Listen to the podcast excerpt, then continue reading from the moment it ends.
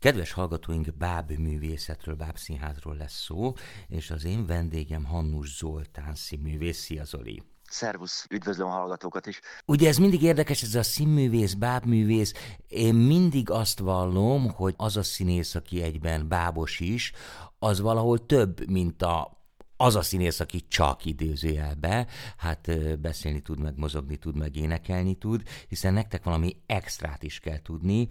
Ugyanakkor, mivel a közönség és köztetek gyakorta ott van a báb, ettől ti egy kicsit hát, hátrább vagytok a, a rivalda fényből, vagy kijebb vagytok a rivalda fényből, hogyha úgy tetszik. Ez egyrészt így van, másrészt még ez folyamatosan változik és fejlődik. Manapság is már nehezen meghatározható az, hogy a bábszínpadon lévő színész, vagy bábszínész, nevezzük akár így, mikor színészebb és mikor bábosabb abban a pillanatban. Adott esetben éppen a kezében lehet egy báb is, és ugyanúgy színészként nyilvánul meg, mint bármelyik másik színházban látható színész. Nagyon sok olyan adásban játszom magam is, ahol, ahol nincs paraván, a látvány teljes három dében látható benne a játszó személlyel, a bábot mozgatóval is. Hmm. Ez kétségtelen, hogy így van, ugyanakkor még mindig egy kicsit rehabilitálni kell a műfajt, mert megmaradt ez a gyerek-gyerek bábszínház, az ilyen gyerek dolog, holott hát évről évre fantasztikusabbnál fantasztikusabb felnőtt előadásokat mutat be, többek között a Budapest Bábszínház is, gondolhatunk csak a Dekameronra, amiben ugye te is közreműködsz, de maguk a gyerek előadások is sokkal szofisztikáltabbak, tehát már nem az van, hogy tényleg a paraván mögött, ahogy te mondtad, és akkor, akkor nem, nem se sejtjük, vagy nem véljük sejteni, hogy ott valóban felnőttek mozognak. Tehát szinte egy teljesen új művészeti ág lépett színre a szó legszorosabb értelmében, de mégis kicsit, kicsit nehezebben fedeződik ez föl, mint ahogy az kéne. Bár azt gondolom, hogy talán ez Nyugat-Európában vagy Észak-Amerikában másképpen van. E, így, így igaz, így igaz. E... Sokkal több lehetőség van egy olyan színpadi megvalósításban, amikor, hát ugye a, a, a, a bábszínháznak mindig nagyon fontos része volt a képzőművészet, a, a, a látvány, igen. a látvány, és ez a része is több lehetőséget kap akkor, amikor, amikor egy teljes színpadot mélységében is meg lehet tölteni látvánnyal, képzőművészettel, nem csak a paraván síkot lehet kitölteni ezekkel a látványelemekkel, tehát a az e fajta bábszínházi hagyományokat tovább lehet vinni ezekben a, a, a ma készülő, mai kornak megfelelő bábszínházi előadásokban is. Valóban, valóban, hát most nevezzük előítéletnek, vagy egyszerűen megszokásnak azt, hogy hogyha azt mondom, hogy bábszínház vagy bábelőadás, akkor a magyar lakosság kilencvennyolc százaléka a Vitéz Lászlóra gondol. Természetesen megértem, hogy arra gondol, de, de itt már nem csak a paraván mögött mozgó kesztyűsbábokról beszélünk régóta. Én, például az általad említett Dekameronban is minden egyes jelenet más és más bábtechnikával készült el, és ugyanúgy része az adásnak az élőjáték is például. Hmm. Igen, mert ugye vannak különböző bábtechnikák, ugye az emberek ismerik a marionettet, meg a kesztyűsbábot, igen, igen, és, és, és, és kb. Ennyi, ugye? Ismerül, így van.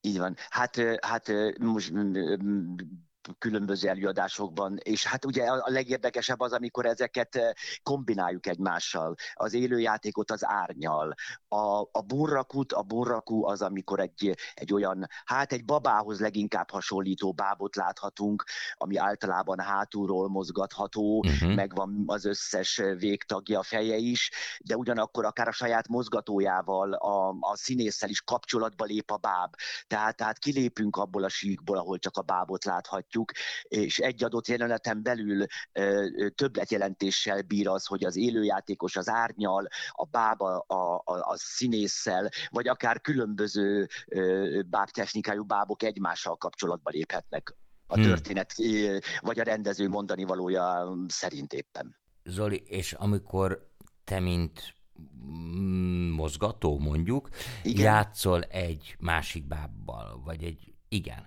egy másik, és egy másik bába partnered, akkor, akkor ki a partnered? A bábbal játszol, vagy az ő mozgatójával? E, hát... Em... Először is az a, igen, az jó, a dolgom... Tudom, hogy egyrészt alapint a másrészt filozófiai a kérdés. Gyors, gyorsan, össze, gyorsan összefoglalni. Azért ennek van egy technológiai sorrendje, hogy fölépül ez a, ez, a, ez a végeredmény, ami az előadásban majd megjelenik. Hát először is nekem a saját bábommal kell egy kapcsolatot kialakítani. És azok a színészi... Az egy folyamat? Az egy folyamat természetesen. Tehát magá, magával a képzőművészeti alkotással, amiben ugyan amiben persze benne van már a tervező, mint képzőművész, a báb készítő, aki egy, ami egy nagyon-nagyon sajátos szakma, ha úgy veszük, hiszen ő, ő, ő egyben kézműves, de egyben művész is, hiszen a, a tervező elképzeléseit meg kell szobornia, de egy olyan kellékben, bábban, aminek aztán a használhatóság tökéletes lesz, és mindenben szolgálni fogja a mozgató szándékait. Tehát először is meg kell ismerkedni, meg kell barátkozni ezzel a bábbal. Egy, egy, nem árt egy érzelmi viszonyt kialakítani vele, és aztán a színészi feladat mindezek után az, hogy, mert ugye mit, mit lát a, a néző, azt látja, hogy az a báb mond valamit, az a báb tesz valamit, az a báb érez valamit, tehát nekem projektálni kell. Uh-huh. Abba meg, megmozdított vagy megmozdítandó ö, bábba mindazt, amit én gondolok abban a mondatban, vagy, vagy megmutatni szeretnék abban a mondatban, és egy, tulajdonképpen egy mandinerből kerül kapcsolatba a partner által mozgatott bábbal, illetve a partnerrel. Tehát, hogyha ha a kérdésedre ez válasz, van egy ilyen, egy ilyen technológiája a fölkészülésnek, de hát ugye bennem is lenyomatott kép ez az, amit a partnertől kapok. Tehát tulajdonképpen egyik színész reagál a másikra, csak van közöttünk két közvetítő báb is, ha így tetszik. Hát igen, és ahogy mondtad, hogy érzelmi kapcsolatot kell kialakítani a bábbal, az embernek azért meglódul a fantáziája. Egy kicsit művészettörténetileg is, vagy művelődés történetileg is, hogy hány olyan történet van ugye az emberiség életében, vagy az emberi kultúrtörténetben, amikor egyszer csak a báb elindult, a báb megmozdult, és hát itt ugye Pinocchiótól visszamehetünk a szó legszorosabb értelmében Ádámig és Éváig, hiszen ők voltak az első bábok, akik megmozdultak, hogyha úgy tetszik. Na, igen. De hát e, nyilván nem menjünk ilyen messzire. Arról viszont mesélj kérlek egy kicsit, hogy téged mi ragadott, mi ragadott meg ebben a műfajban? Neked ez hogy kezdődött? Mert az, hogy a színház elvarázsolja az ember gyerekként, az szinte egyértelmű, az, hogy a bábszínház az is, de hát e, sajnos aztán sokan ezt kinövik, ezt a varázslatot. Igen, én, én, én viszonylag későn kerültem kapcsolatba a bábbal a színházi munkám során. Egészen véletlenül és egészen hirtelen történt ez. Uh-huh. A, most az én élettörténetemről nem érdemes ebben az időben. Itt szerintem biztos érdemes, de életmű interjúra most éppen nem, nincs nem, időnk. Nem. De lényeg az, hogy a kilencvenes években, amikor a stúdiókában elkezdtem dolgozni, ott akkor úgy épült fel a repertoár, hogy a, a hétvégénként matiné idősában játszott gyerekelőadások bábbal készültek el, uh-huh. míg a hét összes többi napján a felnőtt előadások hagyományos prózai színház voltak. És amikor én ott elkezdtem dolgozni, akkor egyszer csak beálltam ezekbe az előadásokba, és amikor egyik hétfő reggel elkezdtük ezt próbálni, akkor hirtelen rájöttem, hogy uram Isten, nekem az életemben eddig soha nem volt még báb, de vasárnap reggel itt előadás lesz. Ugye én akkor nem az elétől kezdtem azt a próba folyamatot, mert be kellett állnom egy kollega helyett. Tehát ez így indult ilyen Pilátus a krédóba, tehát fő reggel kezembe fogtam egy bábot életemben először, aztán vasárnap előadás volt belőle. Na de hát ez hmm. természetesen azóta Fej, fejlődtem. Finomodott a technika. így, így, így van. Az tetszett meg valójában, hogy a bábokkal tulajdonképpen egyszer egy időben kell két különböző, meg egymásnak mintha ellentmondó dolgot csinálnunk. Tehát egyszerre kell valahogy mondjuk anatómiailag is hitelesen mozgatni, uh-huh. hogy, el, hogy elhiggyük, hogy él, már hogy a néző elhiggye, hogy él, ugyanakkor viszont érdemes kihasználni azt, hiszen mozgatók vagyunk, és egy bábot akár többen is mozgathatunk, több különböző irányból, több, különböző segédeszközökkel még a kezenkeink, kezeinken túl is, tehát mégiscsak tudunk vele olyasmiket is csinálni, ami, ami ellentmond eh, annak, amit Amit, amire kötelez minket a gravitáció, vagy a testünknek a, a, a végessége egyébként. Tehát amikor egyszerre lehet ebben hiteles lenni mozgásilag, és egyszerre lehet ebben olyan attrakciókat csinálni, vagy olyan csodákat csinálni, amire amúgy nem vagyunk képesek mm-hmm. emberek a hétköznapi életben. Mm. Ez tetszett meg először nagyon ebben a műfajban. Mm. Igen, tehát benne van az akrobatika is, és hát benne van valami, valami elképesztő varázslat, és ha már itt tartunk, akkor mesélj kérlek egy kicsit a Krabatról. Szerintem ez az a könyv, vagy az a történet, ami az emberek, vagy a gyerekek felének megvan, mert ezt lefordították magyarul, és ez egy legendás német gyerekirodalmi mű, és ebből lesz ugye a Krabat a Fekete Malomba, amit márciusban fogtok bemutatni, hogyha jól mondom, március így elején. Van. Így van. Így van. És ebben te valamiféle mestert alakítasz, és hát amit eddig lehetett látni ugye a Bábszínház Facebook oldalán, meg a, meg a weboldalán, hogy ilyen különleges varjak, fekete, baljóslatú fekete varjak jelennek meg, vagy azok készülnek. Ki ezeknek a tervezője? Két tervezőnk van, Kálmán Eszter és Fekete Anna. Közös munka, egymás között nyilván részint elosztva a díszlet, a jelmez és a báb. Itt arról van szó, hogy a Krabat nevű kiskamasz főszereplőnk, címszereplőnk, aki árvafiú, vándorlásai közben találkozik egy mesterrel, egy magát mesternek nevező emberrel, egy ez, molnárral. Ez vagy te? Ez, ez, ez, ez leszek én, aha. Ha majd a végére ja, jó, igen, a próbaidőszaknak így van. És aki invitálja őt, hogy, hogy, hogy jöjjön el a malomba, álljon be molnárinasnak, és elég gyorsan kiderül, hogy ott nem csak a molnár mesterséget tanítják, hanem uh-huh. furcsa mágiákat tanulnak az ott tanulók, fekete iskolának hívott iskolában.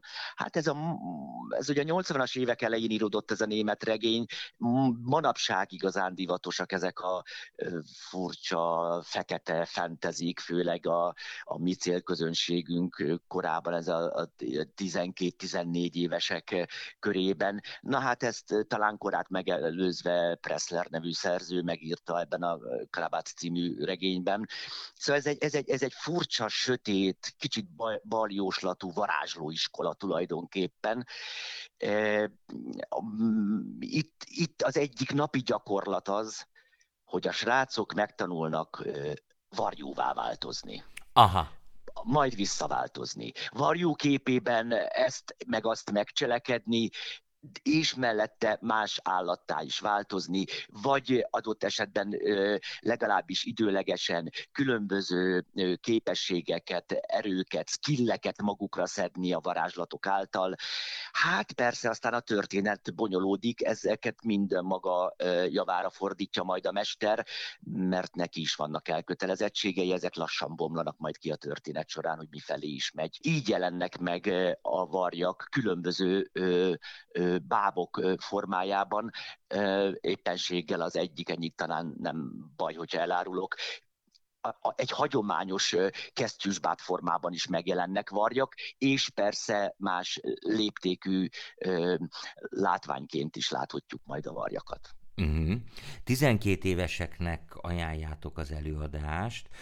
Te hogy látod belülről? Nyilván most még az olvasópróbáknál tartotok, tehát azért nehéz ezt fölmérni, de az elmondásod alapján azért ez egy hát komoly sztori, tehát hogy nem tudom, hogy mennyire félelmetes. Na. Hát... lehet, hogy félelmetes, de azért itt, ha tizenkét évesekről beszélünk, akkor, akkor egy tizenkét éves már azokat a fajta félelmeket, amikkel, tehát túl, túl van azokon a félelmeken, amik mondjuk a Jancsi és Juliska meg a megsütött boszorkány a kemencében, tehát ezeken már túl vagyunk ebben az életkorban, ugye? Tehát persze, itt, persze. Itt, itt, ez egy, ez, itt igazából azokkal a, a, a kétségekkel, félelmekkel, szorongásokkal találkozhat a színpadon a korosztályos néző, amin ő is átmegy, uh-huh. mint, mint kiskamasz, aki, aki még nem felnőtt, de már nem is gyerek, és már rákérdez dolgokra, már megpróbál ö, ö, más utakat keresni egy-egy megoldás mellé, vagy megpróbál ellenállni valaminek, ami neki éppenséggel nem tetszik, vagy akár lázadni is mer, vagy, vagy, vagy kacérkodik a lázadás gondolatával, illetve ismerkedik, az első ismerkedése egy korábban hozzáillő ifjú hölgyel éppenséggel. Tehát ezeket az első ilyen kiskamasz próbálkozásokat, találkozásokat is láthatjuk ebben a történetben. Igen, bocsánat, tulajdonképpen a kérdésem nem is arra vonatkozott, hogy ez mennyire félelmetes, hanem inkább arra irányult, hogy ugye hajlamosak vagyunk lebecsülni a, a, a színháznak az erejét, de az teljesen más, hogy én élőben ott találkozom valamilyen érzéssel, valamilyen történettel, mint sem, hogy ugye képernyőn keresztül, hát már láttam ezt, láttam azt, ja, több mindent láttam, igen. De hogy egészen más ennek a hatása. Zoli, körülbelül egy évvel ezelőtt, illetve hát ehhez képest, ugye ennek márciusban lesz a bemutatója, igen. És tavaly márciusban mutattátok be a Dekameront, a Dekameron huszonhármat, illetve a Dekameron kétezer-huszonhármat, ami hát kétezer-huszonnégyben is megy hatalmas sikerrel. Mondasz erről is egy pár szót, ugye itt hát egy szigorúan fejlődő darabról van szó. Így van, így van. Hát amikor a Dekameron előkészítése zajlott még, hát akkor még minden, minden a pandémiáról szólt. Hát maga a Dekameron is ugye arról igen, szólt. Hát ezért, ezért igen, is merült fel, hogy akkor legyen egy, egy Dekameron, az, a, az, az új felnőtt előadásunk, amit majd Szikszai Rémusz megrendez, és el is indult a gondolkodás ez ügyben, természetesen így merült fel a Dekameron, mint, mint, mint alapötlet, mint szerkezet. Csak az előkészítés során teltek múltak a hónapok, és aztán történt sok más a világban. Történt egy háború a közelünkben,